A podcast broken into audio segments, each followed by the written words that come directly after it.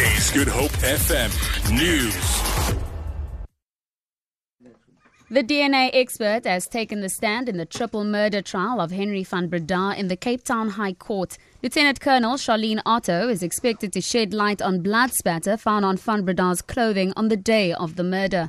The 22-year-old van Breda is alleged to have murdered his parents and brother and severely injured his teenage sister with an axe at the De Zalze estate in Stellenbosch in 2015. Van Breda faces charges of murder, attempted murder and defeating the administration of justice.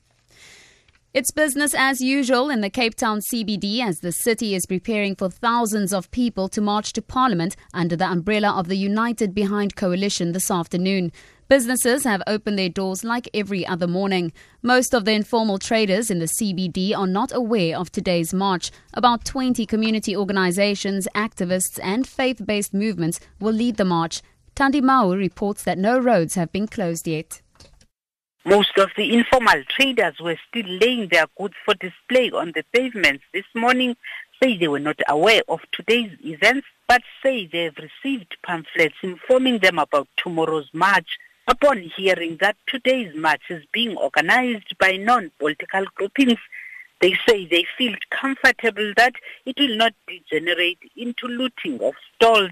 Some traders say they might even join the protest. Most of the businesses in the CBD are open, saying they will play it by the ear. The city of Cape Town has granted permission for 10,000 marchers to Parliament this afternoon. I'm Tandiswa Mahofu for SABC Radio News in the Cape Town CBD. The ANC says Higher Education Deputy Minister Mduduzi Manana must search his conscience regarding what he should do now to save his reputation, or rather the reputation of the party. This follows the alleged assault of two women at a nightclub in Johannesburg by Manana over the weekend. The party has labelled his behaviour as unacceptable, saying it is contrary to the values for which it stands. ANC national spokesperson Zizi Kordwa says the party is hoping to meet with Manana this afternoon in Cape Town to find out the details of the incident. That's the reason we adopted an integrity commission, to say we must deal with issues that we think, in our view, they damage the integrity and the image of the African National Congress. And those who are implicated may voluntarily step aside, even without undermining the due processes which must unfold, but to look at implication of the seriousness of their allegations. Once already there is a case opened and the case laid against the Deputy Minister, it's an issue that it may rely on his conscience, what he thinks he has to do for the African National Congress.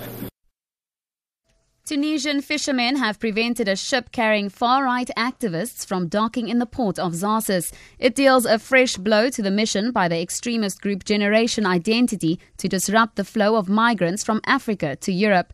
The ship is expected to try to dock at another Tunisian port later today. Fishermen there describe the anti-migrant activists as racist. For Good Hope FM News and Traffic, I'm Tamara Snow.